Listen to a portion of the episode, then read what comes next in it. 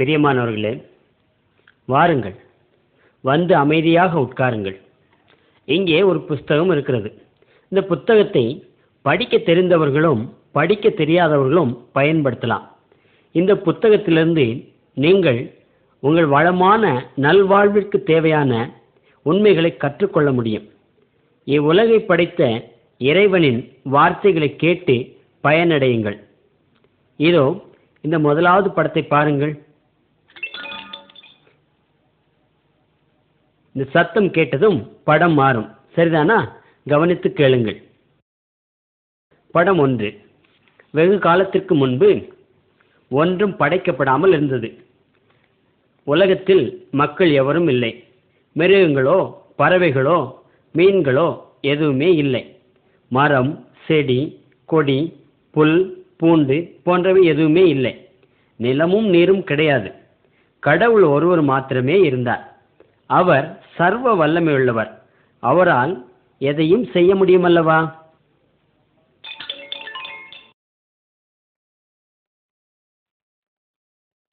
இதோ நீங்கள் பார்க்கிற இப்புத்தகம்தான் வேத புத்தகம். இந்த வேதாகமம் கடவுளுடைய புத்தகம். கடவுளுடைய ஆவியினாலே ஆட்கொள்ளப்பட்ட கடவுளின் மனிதர் சிலரால் இந்த புத்தகம் எழுதப்பட்டது. கடவுள் இந்த வேதாகமத்தின் மூலமாக நம்மோடு பேச முடியும். கடவுளிடம் நாம் போவதற்குரிய வழியை இந்த வேதாகமும் நமக்கு காட்டுகிறது. கடவுள் எல்லாரிடத்திலும் அன்புள்ளவர். வேதாகமும் நம்முடைய பாவங்களை தெளிவாக நமக்கு காட்டுகிறது. இது நாம் சந்தோஷமாக வாழ்வதற்கு தேவையான வழியை நமக்கு கூறுகிறது. கடவுளுடைய வார்த்தைக்கு கீழ்ப்படிந்து நடக்கிற மனிதர் யாவரும் மகிழ்ச்சியோடைய வாழ்க்கை நடத்த முடியும்.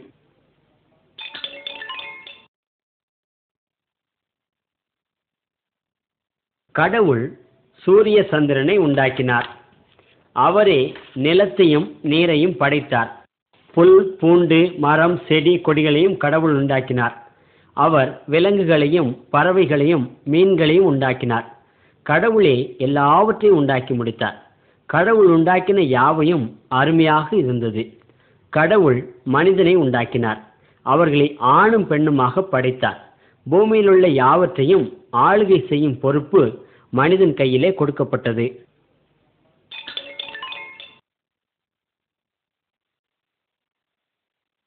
கடவுள் படைத்த முதலாவது மனிதன் பெயர் ஆதாம்.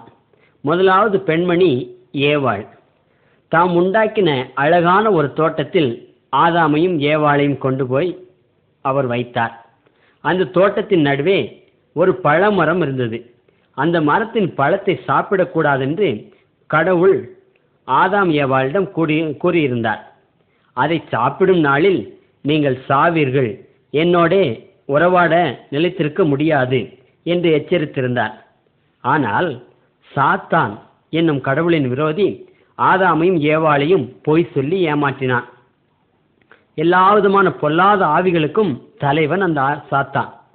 அவன் அவர்களிடம் நீங்கள் இந்த பழத்தை சாப்பிடுங்கள். கவலைப்படாமல் சாப்பிடுங்கள் என்று தூண்டினான். ஆதாமும் ஏவாளும் சாத்தானின் வார்த்தைகளை நம்பி கீழ்ப்படிந்து அந்த பழத்தை சாப்பிட்டனர். சாத்தான் இவ்வுலகிலுள்ள யாவற்றிற்கும் தலைவனாகிவிட்டான். ஆதாமும் ஏவாளும் தேவனுக்கு கீழ்ப்படியாமற் போனார்கள். தேவனுக்கு கீழ்ப்படியாமற் போவதற்கு பெயர்தான் பாவம் என்பது. தேவனுக்கு கீழ்ப்படியாமையே பாவம் என்று வேதாகமும் நமக்கு தெளிவாக கூறுகிறது. ஆதாமும் ஏவாளும் செய்த குற்றத்தை கண்ட கடவுள் கோபம் கொண்டார். அவர்களை அந்த அருமையான தோட்டத்தை விட்டு துரத்திவிட்டார் கடவுள் அவர்கள் மீது கோபம் கொண்ட போதிலும் அவர்களிடம் அன்பாகவே இருந்தார்.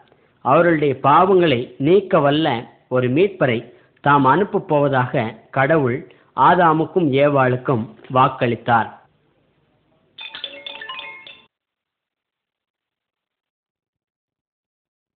ஆதாமுக்கும் ஏவாளுக்கும் காயின் ஆபேல் என்கிற இரண்டு குமாரர் இருந்தனர். காயின் ஒரு நாள் ஆபேலின் மீது கோபமடைந்தான். காயின் தன் தம்பி ஆபேலை தடியால் அடித்து கொன்று போட்டான். காயின் பாவம் செய்தான். ஆதாமும் ஏவாளும் பாவம் செய்தபடியால் மனுக்குலம் முழுவதும் பாவத்தில் வீழ்ந்து விட்டது. நாமும் கூட ஆதாம் ஏவாளின் மக்கள்தானே? ஆகவே நாமும் பாவிகள்தான். இங்கு பாவம் செய்யாத எவரேனும் இந்த கூட்டத்தில் உண்டா?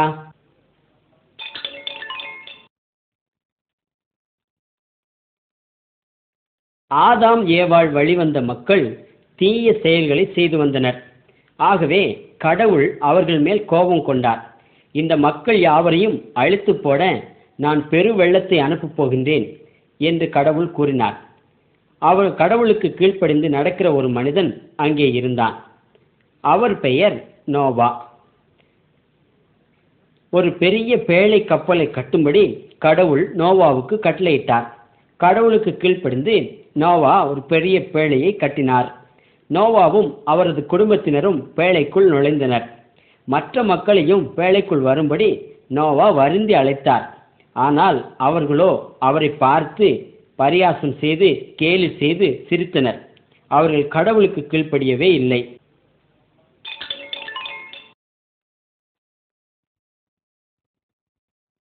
நோவாவும் அவரது குடும்பத்தினரும் பேழைக்குள் நுழைந்த பின்பு கடவுள் அந்த பேழையின் கதவை மூடிவிட்டார். மழை பெய்ய தொடங்கிற்று. வெள்ளம் பெருகியது. உலகம் தண்ணீரால் மூடப்பட்டது. மக்கள் பல பலர் பேழையின் கதவை தட்டினர். உள்ளே செல்ல முயற்சித்தனர். இப்பொழுதுதான் மக்கள் யாவரும் நோவா கூறியது உண்மை என உணர்ந்தனர். பேழையின் கதவை திறக்க நோவாவால் முடியவில்லை. ஏனெனில் கதவை மூடினவர் கடவுள் அல்லவா? வேலைக்கு வெளியே இருந்த மக்கள் பெருவெள்ளத்தில் மூழ்கி மாண்டு போயினர். இவ்விதமாக மழை தொடர்ந்து நாற்பது நாட்கள் பெய்தது. நோவாவும் அவரது குடும்பத்தினரும் கடவுளின் கட்டளைக்கு கீழ்ப்படிந்தபடியால் வேலைக்குள் பத்திரமாக பாதுகாக்கப்பட்டிருந்தனர்.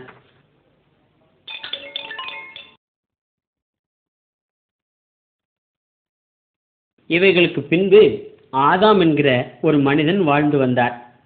இவர் நோவாவின் வம்சவழி வந்தவர். இவர் கடவுளுக்கு கீழ்ப்படிந்து வாழ்ந்தார். இவரது மனைவியின் பெயர் சாராள். ஆப்ரகாமும் சாராளும் முதிர் வயது அடைந்திருந்தனர். இந்த முதிர் வயதில் கடவுளின் அருளால் சாராள் ஒரு அழகான ஆண் குழந்தையை பெற்றெடுத்தாள். அந்த பையனின் பெயர் ஈசாக்கு. மனுக்குலத்தின் பாவங்களை நீக்க வல்ல ஒருவர் ஈசாக்கின் வம்சவழியில் பிறப்பார் என்று கடவுள் ஆப்ரஹாமிடம் கூறியிருந்தார். அவர்தான் உன்னுடைய என்னுடைய பாவங்களை நீக்க வல்ல மீட்பர்.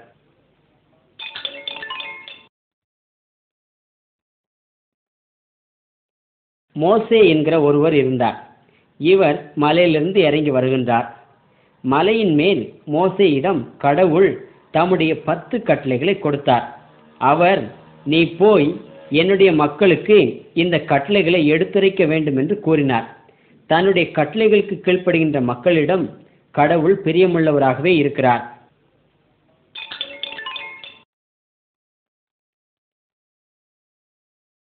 கடவுள் கொடுத்த கட்டளைகள் சிலவற்றை இப்பொழுது பார்க்கலாம். ஒன்று கடவுள் ஒருவரையே வணங்க வேண்டும். சிலை வணக்கம் தவறு. கடவுளுக்கு சிலைகள் உண்டு பண்ணவோ அந்த சிலைகளுக்கு மரியாதை செலுத்தவோ கூடாது. வானத்திலோ பூமியிலோ நீரிலோ உள்ள எவற்றையும் கடவுளாக கருதி வணங்கக்கூடாது. இரண்டு வாரத்தில் உள்ள ஏழு நாட்களில் ஆறு நாட்கள் நீ உன்னுடைய சொந்த வேலை செய்ய வேண்டும். ஒரு நாளை கடவுளை ஆராதிப்பதற்கென செலவிட வேண்டும்.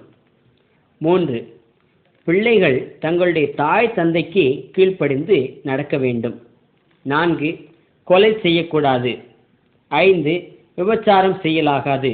அதாவது தன்னுடைய மனைவியை தவிர பிற பெண்களையோ அல்லது தன்னுடைய கணவனை தவிர பிற ஆண்களையோ விரும்புவது தவறு. ஆறு திருடக்கூடாது. அதாவது தன்னுடையது அல்லாத பொருள் மீது ஆசை கொள்வது தவறு. நாம் செய்யும் செயல்கள் நம்முடைய நினைவுகள் யாவும் கடவுளுக்கு தெரியும். அவருக்கு முன்பாக எதையும் நாம் மறைக்கவே முடியாது.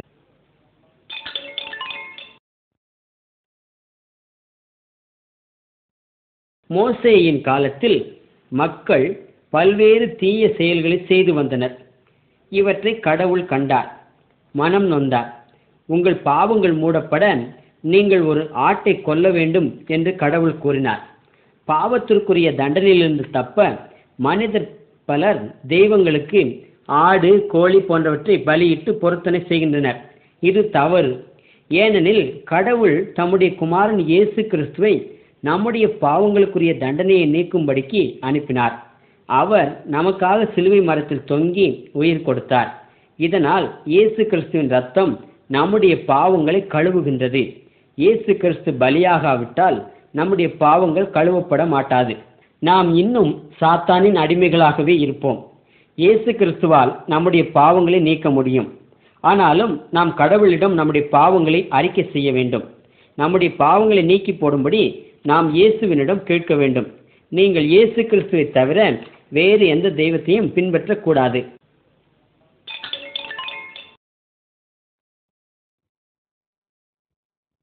உங்களுக்கு ஆபிரகாம் என்பவரை தெரியுமல்லவா? அவரிடத்தில் கடவுள் என்ன கூறினார்? உலக பாவங்களை நீக்க வல்ல ஒரு மனிதனை தான் அனுப்பப் போவதாக கூறினார். அப்படித்தானே? இது எப்படி நிறைவேற்றி நிறைவேறினது என காண்போம். மரியாள் எனப்படும் ஒரு பெண் இருந்தாள். அவள் திருமணமாகாத கன்னிப்பெண். மரியாள் கடவுளிடம் அன்பு கூர்ந்து அவரது கட்டளைகளுக்கு கீழ்ப்படிந்து நடந்து வந்தாள். ஒரு நாள் தேவனுடைய தூதர்களில் ஒருவன் தோன்றி மரியாளை பார்த்து கடவுளின் தூய ஆவியானவர் உன்மேல் இறங்கி வருவார். அப்பொழுது நீ ஒரு ஆண்மகனை பெறுவாய். அவருக்கு இயேசு என்று பெயரிடுவாயாக என்று கூறினான். மக்களின் பாவங்களை நீக்குபவர் இயேசு ஒருவரே. யோசேப்பு எனப்படுகின்ற ஒருவர் மரியாளை திருமணம் செய்து கொள்ள முடிவு செய்திருந்தார். தேவதூதன் யோசேப்பின் கனவில் தோன்றி பரிசுத்த ஆவியினால் மரியாள் ஒரு ஆண் குழந்தையை பெறுவாள் என கூறினான். யோசேப்பு உடனே மரியாளை திருமணம் செய்து கொண்டான். ஆனால் குழந்தை பிறக்கும் வரை மரியாளிடம் திருமணம் ஆகாதவர் போலவே நடந்து கொண்டார்.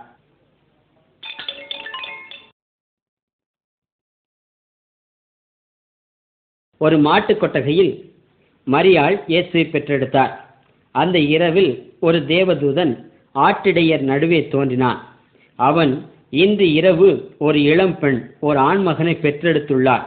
இந்த குழந்தைதான் உலகத்தின் பாவத்தை நீக்க வந்த இயேசு. அவரை நீங்கள் பெத்லேகம் என்னும் சிற்றூரில் காணலாம் என கூறினான். இதை கேட்ட மேய்ப்பர்கள் உடனே சென்று ஆண்டவர் இயேசுவை வணங்கி தொழுதனர்.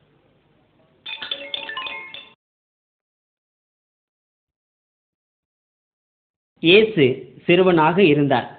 பன்னிரண்டு வயதில் அவர் தேவாலய தலைவர்களுடன் கடவுளை பற்றி பேசினார். அவர் எல்லாவற்றையும் தெளிவாக அறிந்திருந்தார்.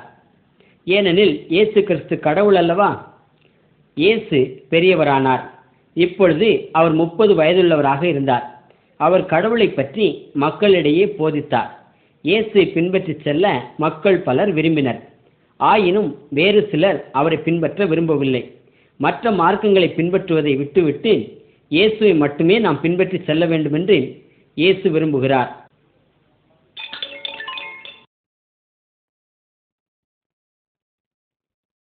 இயேசு கிறிஸ்து வல்லமை உள்ளவராக இருந்தார். அவர் தம்முடைய வல்லமையினால் சாத்தானை முறியடித்தார். ஞானிகள் பூஜாரிகள் மந்திரவாதிகள் தேவர்கள் தேவதைகள் குறிகாரர்கள் சூனியக்காரர்கள் போன்றோரின் வல்லமையை காட்டிலும் மேலான வல்லமை உள்ளவராக இயேசு கிறிஸ்து இன்றும் இருக்கிறார். அவர் தம்முடைய வல்லமையினால் குருடனுக்கு பார்வை கொடுத்தார். இறந்து போன சிறு பெண்ணை உயிரோடு எழுப்பினார். அவர் கடலின் மீதும் நடந்து வந்தார்.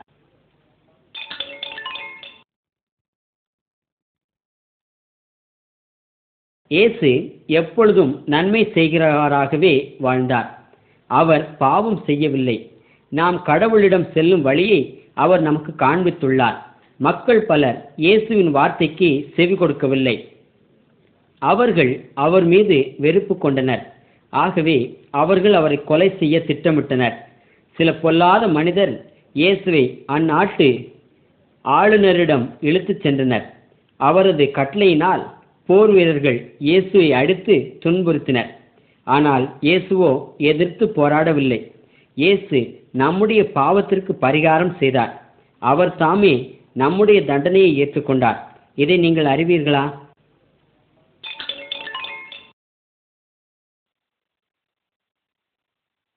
அந்த பொல்லாத மனிதர் இயேசுவை சிலுவை மரத்தில் கொண்டு போய் அறைந்தனர். இயேசு பெரும் வேதனையை சகித்தார். சிலுவையில் அவர் உயிர் விட்டார். இயேசு நமக்கு வரவேண்டிய பாவத்தின் தண்டனையை சிலுவையில் சுமந்து தீர்த்தார். நாம் பாவிகள்தான் என்பதை நாம் ஒப்புக்கொள்ள வேண்டும். நம்முடைய பாவங்களை நீக்கும்படி நாம் இயேசுவினிடம் வேண்டிக் கொள்ள வேண்டும். நாம் நம்முடைய பாவங்களை அவரிடம் அறிக்கையிட்டு மன்னிப்பு கேட்டால் அவர் நம்முடைய பாவங்களை நீக்கி நம்மை சுத்தமாக்குவார். உங்களுக்கு பாவ மன்னிப்பு வேண்டுமா? இயேசுவண்டை வாருங்கள். மற்ற எல்லா தெய்வங்களையும் தேவதைகளையும் மார்க்கங்களையும் விட்டு நீங்கள் இயேசுவை மாத்திரம் பின்பற்ற ஆயத்தமாக இருக்கிறீர்களா?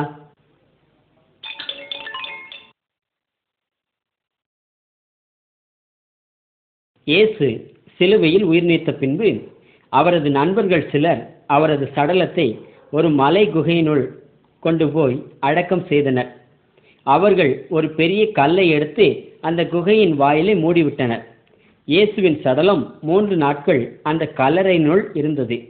இயேசுவின் தாயாகிய மரியாளும் வேறு சில பெண்களும் அந்த கல்லறையை காண வந்தனர்.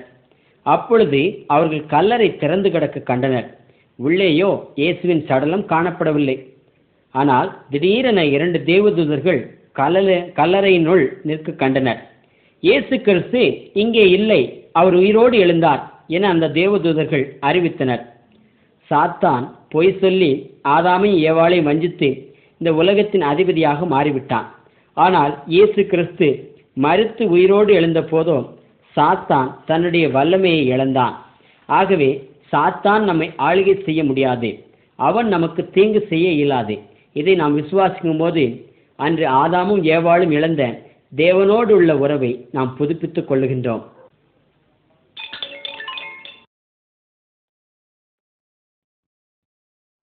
இறந்த பின்பு இயேசு உயிரோடு கூட எழுந்தார்.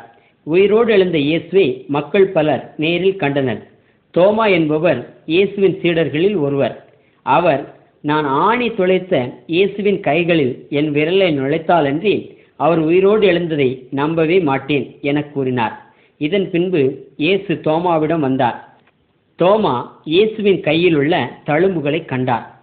இதன் பின்பு இயேசு உயிரோடு எழுந்ததை தோமா முழுக்க முழுக்க நம்பினார். உயிருள்ள அந்த இயேசுவை நாம் கண்களால் காணவில்லை. ஆயினும் நாம் தம்மை பின்பற்ற வேண்டுமென்று இயேசு விரும்புகிறார்.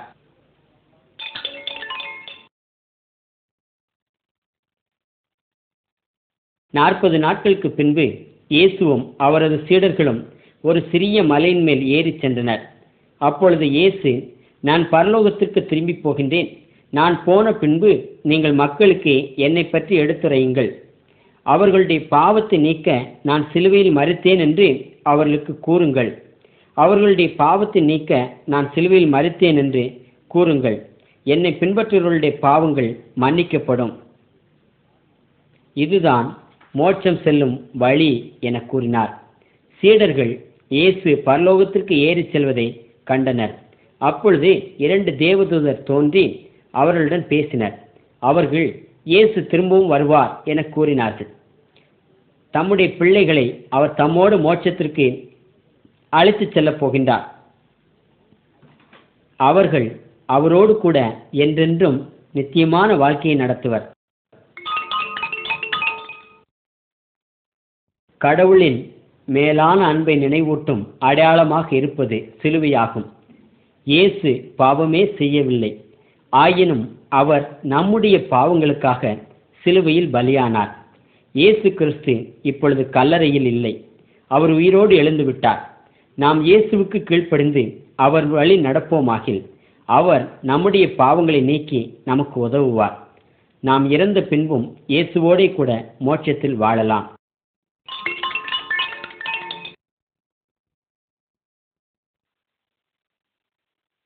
வாழ்க்கையில் இரு வகையான வழிகள் உண்டு என கூறுகின்றார் இயேசு. அவைகளில் ஒன்று அகலமான பாதை மற்றொன்று குறுகலான பாதை. மக்கள் யாவரும் பிறந்தது முதல் விசாலமான வழியில்தான் நடக்கின்றனர். இந்த பாதை சாத்தானின் பாதை. இது நரகத்திற்கு செல்லும் வழி. இது அக்கினிக்கு செல்லும் வழி. குறுகலான இடுக்கமான பாதை இயேசுவின் பாதை. இது நம்மை மோட்சத்திற்கு கொண்டு செல்லும் வழி. இது தேவனிடம் செல்லும் வழி. இயேசுவை நம்பும் மனிதன் தன்னுடைய விசாலமான வழியை விட்டு விலகி குறுகலான வழியில் நடக்கின்றான். நீங்கள் இயேசுவை பின்பற்ற விரும்புவீர்களாயின் நான் கூறுவது போல் கூறுங்கள். இயேசுவே நான் பாவி என்று உணர்கிறேன். என்னுடைய பாவங்களுக்காக நீங்கள் சிலுவையில் தொங்கி உயிர் கொடுத்தீர்கள். நான் என்னுடைய பாவ வழியை விட்டு விலக விரும்புகிறேன். என்னுடைய உள்ளத்தில் வாருங்கள். என்னுடைய வாழ்வில் நுழைந்து எனக்கு புதிய உள்ளத்தையும் வாழ்வையும் தர வேண்டும் என கேளுங்கள். இப்படி நீங்கள் இயேசுவினிடம் கூறுவீர்களாயின் அவர் உங்கள் வேண்டுதலை கேட்பார். நீங்கள் கடவுளின் பிள்ளையாகும் பாக்கியத்தை பெறுவீர்கள்.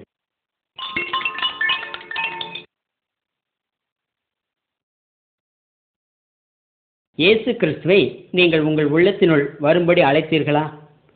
அப்படியானால் அவர் உங்கள் உள்ளத்தினின்று பாவத்தை நீக்குவார்.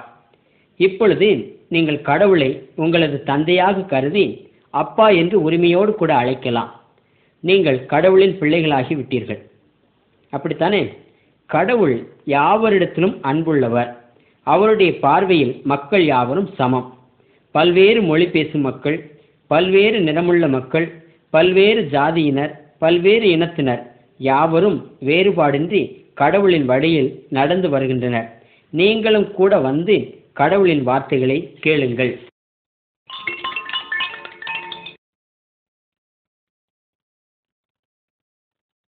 நிக்கதேமு என்கிற தேவாலய தலைவன் ஒருவன் இருந்தார்.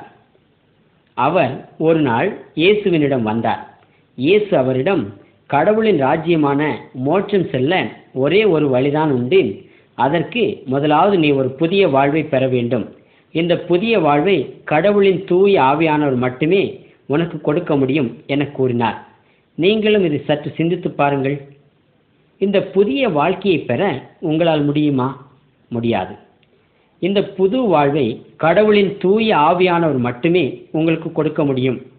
நீங்கள் உங்கள் பாவங்களை அறிக்கை செய்து இயேசு கிறிஸ்துவிடம் அந்த பாவத்தை நீக்கும்படி கேட்க வேண்டும். இயேசுவை உங்கள் உள்ளத்தில் வரும்படி அழைக்க வேண்டும். நீங்கள் அப்படி கூப்பிடும்போது கடவுளின் தூய ஆவியானவர் உங்களை புதிய மனிதனாக மாற்றுவார். நீங்கள் மரணம் அடையும் போதும் உங்கள் ஆவி கடவுளோடு என்றென்றும் வாழும்படி பரலோகத்திற்கு செல்லும் என்பது நிச்சயம்.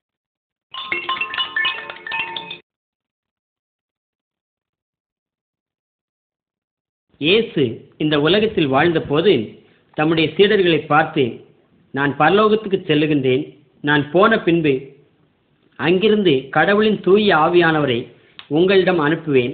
அவர் வந்து உங்களுக்குள்ளே வாசம் பண்ணுவார். அவர் என்றென்றும் உங்களுடனே கூட இருப்பார் என கூறினார். இதன் பின்பு இயேசு சிலுவையில் மறைத்து அடக்கம் பண்ணப்பட்டு உயிரோடு எழுந்து பின்பு பரலோகத்திற்கு ஏறிச் சென்றார். இதன் பின்பு இயேசுவின் சீடர்கள் ஒரு வீட்டில் கூடி வந்தனர். திடீரென அவர்கள் இருந்த வீட்டினுள் ஒரு பெரும் காற்று வீசும் சத்தம் கேட்டன. அது காற்று அல்ல கடவுளின் தூய ஆவியானவர் அவர்கள் நடுவே இறங்கினார். இயேசு கிறிஸ்து கூறியது போலவே இது நடந்தது. நீங்களும் கூட இயேசுவை பின்பற்றுவீர்களாயின் கடவுளின் ஆவியானவர் உங்களிடம் வந்து உங்கள் உள்ளத்தில் வாசம் செய்வார். கடவுளின் வார்த்தையாகிய வேதாகமத்தை புரிந்து கொள்ள இந்த தூய ஆவியானவர் உதவி செய்வார். சாத்தானை மேற்கொள்ள வல்லமையை அளிப்பவர் இந்த பரிசுத்த ஆவியானவர்தான். கடவுளுக்கு பிரியமான காரியங்களை செய்ய பரிசுத்த ஆவியானவர் உங்களுக்கு உதவி அளிப்பார்.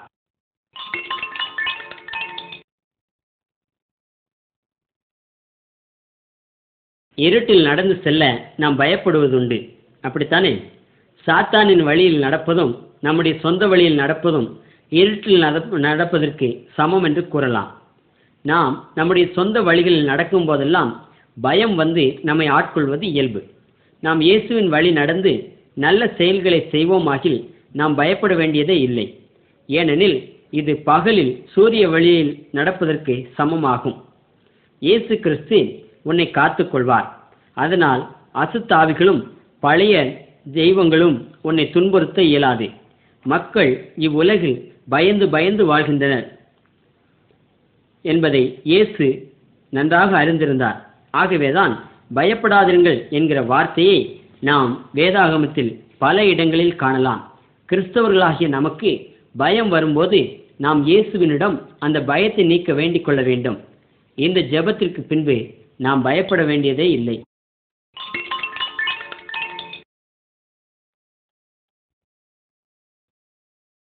இயேசுவை பின்பற்றும் மக்கள் கடவுளிடம் அன்பு கூறுகின்றனர். ஆகவே அவர்கள் வேதாகமும் கூறுவதின்படி நடப்பார்கள். அவர்கள் விபச்சாரம் செய்ய மாட்டார்கள் திருட மாட்டார்கள். அவர்கள் அந்நிய தேவர்களையும் பொல்லாத ஆவிகளையும் வணங்க மாட்டார்கள். கிறிஸ்தவர்கள் உலகப் பொருட்கள் மீது ஆசை கொள்ளக்கூடாது சிலைகளை வணங்கக்கூடாது இறந்தவர்களின் ஆவிகளையும் வணங்கக்கூடாது.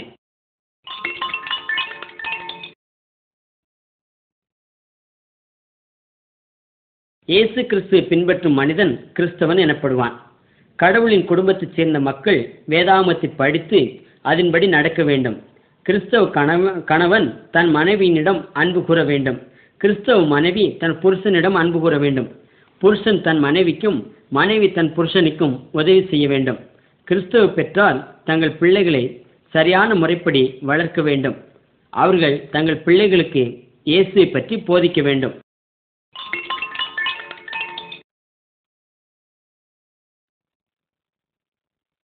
கிறிஸ்தவர்கள் தங்களுடைய விரோதிகளிடமும் அன்பு கூற வேண்டும். முன்னே விரோதிகளாக இருந்த இருவர் இப்போது கிறிஸ்தவர்களானதினால் நண்பர்களாக இருக்கின்றனர். ஆப்- ஆப்பிரிக்கா நாட்டில் வெவ்வேறு இனத்தைச் சேர்ந்த விரோதிகளாக இருந்த இந்த இருவர் தற்போது ஒருமித்து ஒருவருக்கொருவர் உதவி செய்கின்றனர். இதற்கு காரணம் அவர்கள் கிறிஸ்தவர்களாக மாறியதுதான். கிறிஸ்தவர்கள் மற்றவர்களுக்கு உதவி செய்ய வேண்டும். தங்களுக்கு தீமை செய்யும் மக்களுக்கும் கிறிஸ்தவர்கள் நன்மையையே செய்ய வேண்டும்.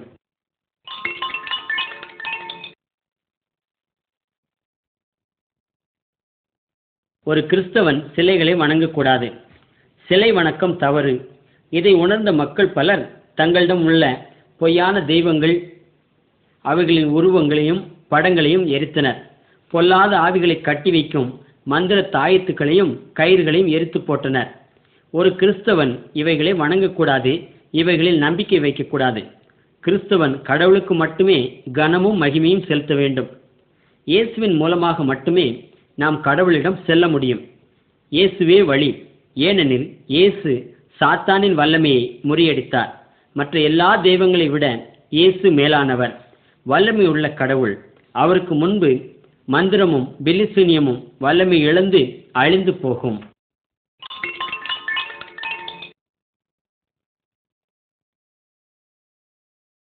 பிசாஸ் பிடித்த ஒரு மனிதன் இருந்தான். அவன் பலமுள்ளவனாக இருந்தான். அவ்வூர் மக்கள் அவனை அடக்க பெரிய கயிறுகளாலும் சங்கிலிகளாலும் கட்டினர். ஆனால் அவனோ அவற்றை அறுத்து எரிந்து விட்டான். அவனை அடக்க ஒருவராலும் இயலவில்லை. அவனுடைய குடியிருப்பு இடுகாடாக இருந்தது. அவ்வழியாக இயேசு வந்தார்.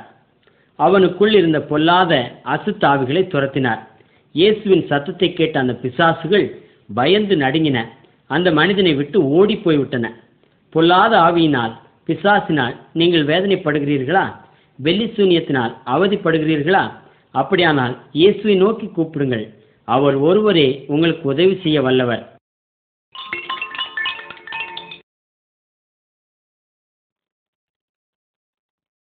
இன்றைய மக்கள் பலர் செலவழிக்க பணமும் உடுத்த உடையும் கிடைத்தால் அதுவே மகிழ்ச்சி என்று நினைக்கின்றனர். இது தவறு. பணமும் உடையும் மகிழ்ச்சி தருமா? நீங்கள் இயேசு கிறிஸ்துவை மாத்திரம் பின்பற்றி நடவுங்கள். கடவுள் உங்களை பாதுகாப்பார். உங்கள் தேவைகளை சந்திப்பார். உங்களுக்கு ஏதாகிலும் குறைவு ஏற்படும் பொழுது நீங்கள் கலங்க வேண்டாம். ஏனெனில் கடவுள் உங்கள் தேவையை அறிவார். அவர் உங்கள் குறைவை நிறைவாக்குவார். உங்கள் வாழ்வில் நீங்கள் இயேசுவுக்கென முதலிடம் கொடுத்தால் கடவுள் உங்களை பார்த்துக் கொள்வார். அவர் உங்கள் தேவைகளை சந்திப்பார். நமக்கு பரலோகத்தில் பணமும் உடையும் தேவையில்லை என்பதை மாத்திரம் நினைவில் வைத்துக் கொள்ளுங்கள்.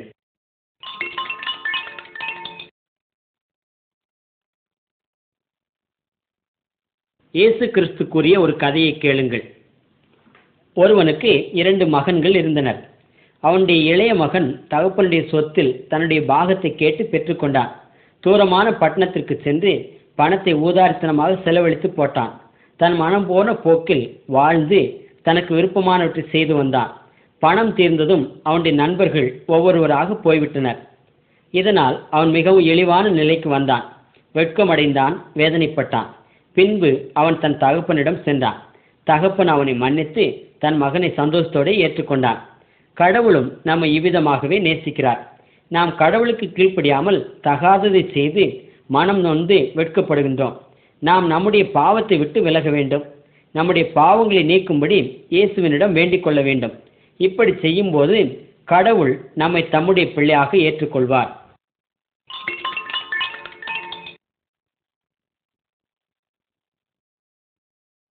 கிறிஸ்தவர்களுக்கும் வியாதி வருவது இயல்பு. வியாதி வந்தால் நீ என்ன செய்ய வேண்டும்? கிறிஸ்தவ மக்கள் இயேசுவினிடம் மன்றாட வேண்டும். இயேசு உன்னுடைய வியாதியை நீக்க வல்லவர். அதோடு நீங்கள் அருகாமையில் உள்ள மருத்துவமனைக்கு சென்று மருந்து வாங்கி சாப்பிடலாம். இயேசு கிறிஸ்துவின் வல்லமை மருந்தின் மூலமாகவும் செயலாற்ற முடியும். ஆகவே கிறிஸ்தவர்கள் வியாதி வந்தால் அதை சுகப்படுத்த பூசாரியிடமோ மந்திரவாதியிடமோ செல்லக்கூடாது.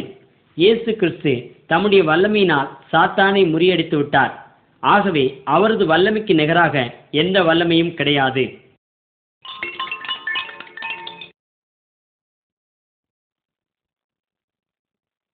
இன்று நீங்கள் மரணமடைந்தால் உங்கள் ஆவி எங்கே போகும்? கவனமாக சிந்தித்து பாருங்கள். கிறிஸ்தவனாக மறித்தால் அவனது ஆவி கடவுளிடம் வாசம் பண்ண செல்லும். ஏனெனில் இயேசு கிறிஸ்து அவனது பாவத்தை நீக்கிவிட்டார். கிறிஸ்துவை ஏற்றுக்கொள்ளாத மக்களின் ஆவி நித்திய அக்னியாகிய நரகத்திற்கு செல்லும். ஆகவே இன்றே நீங்கள் இயேசு கிறிஸ்துவை உங்கள் சொந்த குலதெய்வமாக இருதய ஆண்டவராக ஏற்றுக்கொள்ளுங்கள். அவரை பின்பற்றி நடவுங்கள்.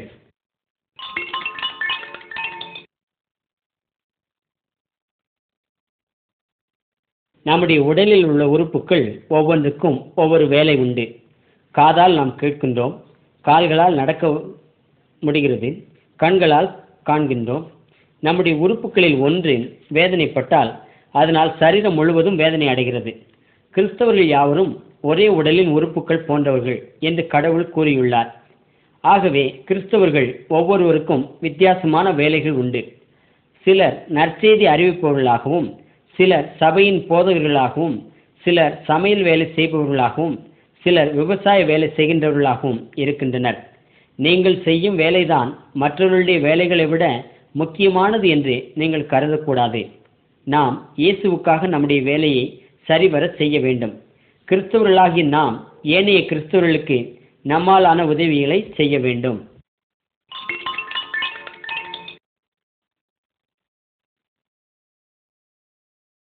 வாரத்தில் ஆறு நாட்கள் வேலை செய் ஒரு நாள் கடவுளை தொழுதுகொள் என்று கடவுள் மோசையினிடம் கூறியிருந்தார்.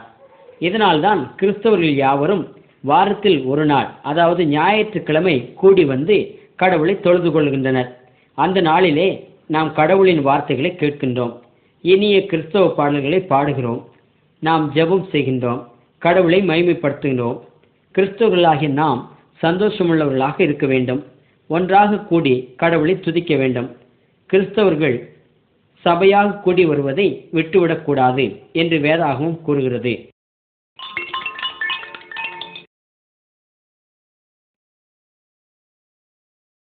ஒரு நாளில் இயேசு கிறிஸ்து பரலோகத்திலிருந்து இறங்கி வரப்போகிறார். அவர் தம்முடைய பிள்ளைகளை அதாவது கிறிஸ்தவர்களை தம்மோடு எடுத்து செல்வார். அவர்கள் அவரோடு கூட மேலே எடுத்துக்கொள்ளப்பட்டு அவரோடு கூட என்றென்றும் வாழ்க்கை நடத்துவர். பாவத்திலே வாழ்ந்து கொண்டிருக்கும் மக்களை அவர் இங்கேயே விட்டு விடுவார் இயேசுவை பின்பற்றாத மக்கள் யாவரும் நரகத்திற்கு செல்லுவர். இயேசு வரும்போது நீங்கள் அவரை சந்திக்க ஆயத்தமாயிருக்கிறீர்களா?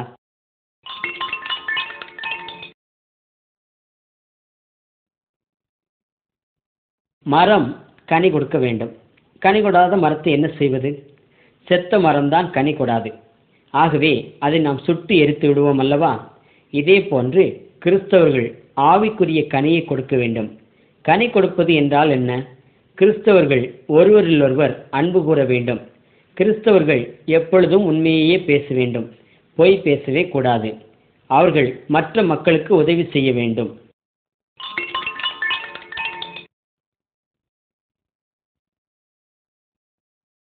நீங்கள் புறப்பட்டு போய் எல்லா மக்களுக்கும் என்னை பற்றி கூறுங்கள் என்று இயேசு தம்முடைய சீசர்களிடம் கூறினார். ஆகவே கிறிஸ்தவர்களாகி நாம் இயேசுவை பற்றி மற்ற மக்களிடம் எடுத்து கூற வேண்டும். இயேசு கிறிஸ்துவை வல்லமையுள்ளவர் என்று மக்களிடம் எடுத்து கூற வேண்டும். நாம் அவருடைய வேலையை செய்யும்போது கடவுளின் ஆவியானவர் நமக்கு உதவி செய்வார். நாம் கடவுளின் வார்த்தையாகிய வேதாகமத்தின் மூலம் கண்டுகொண்ட கற்றுக்கொண்ட உண்மைகளை மற்ற மக்களிடம் பகிர்ந்து கொள்ள வேண்டும். நாம் அவருக்கு சாட்சியாக இருக்க வேண்டும். இன்னும் இந்த கிறிஸ்தவ வாழ்க்கை குறித்தும் இயேசு கிறிஸ்துவை குறித்தும் அதிகமாக அறிந்து கொள்ள இந்த செய்தியை கொண்டு வந்த நண்பரோடு கூட தொடர்பு கொள்ளுங்கள். அல்லது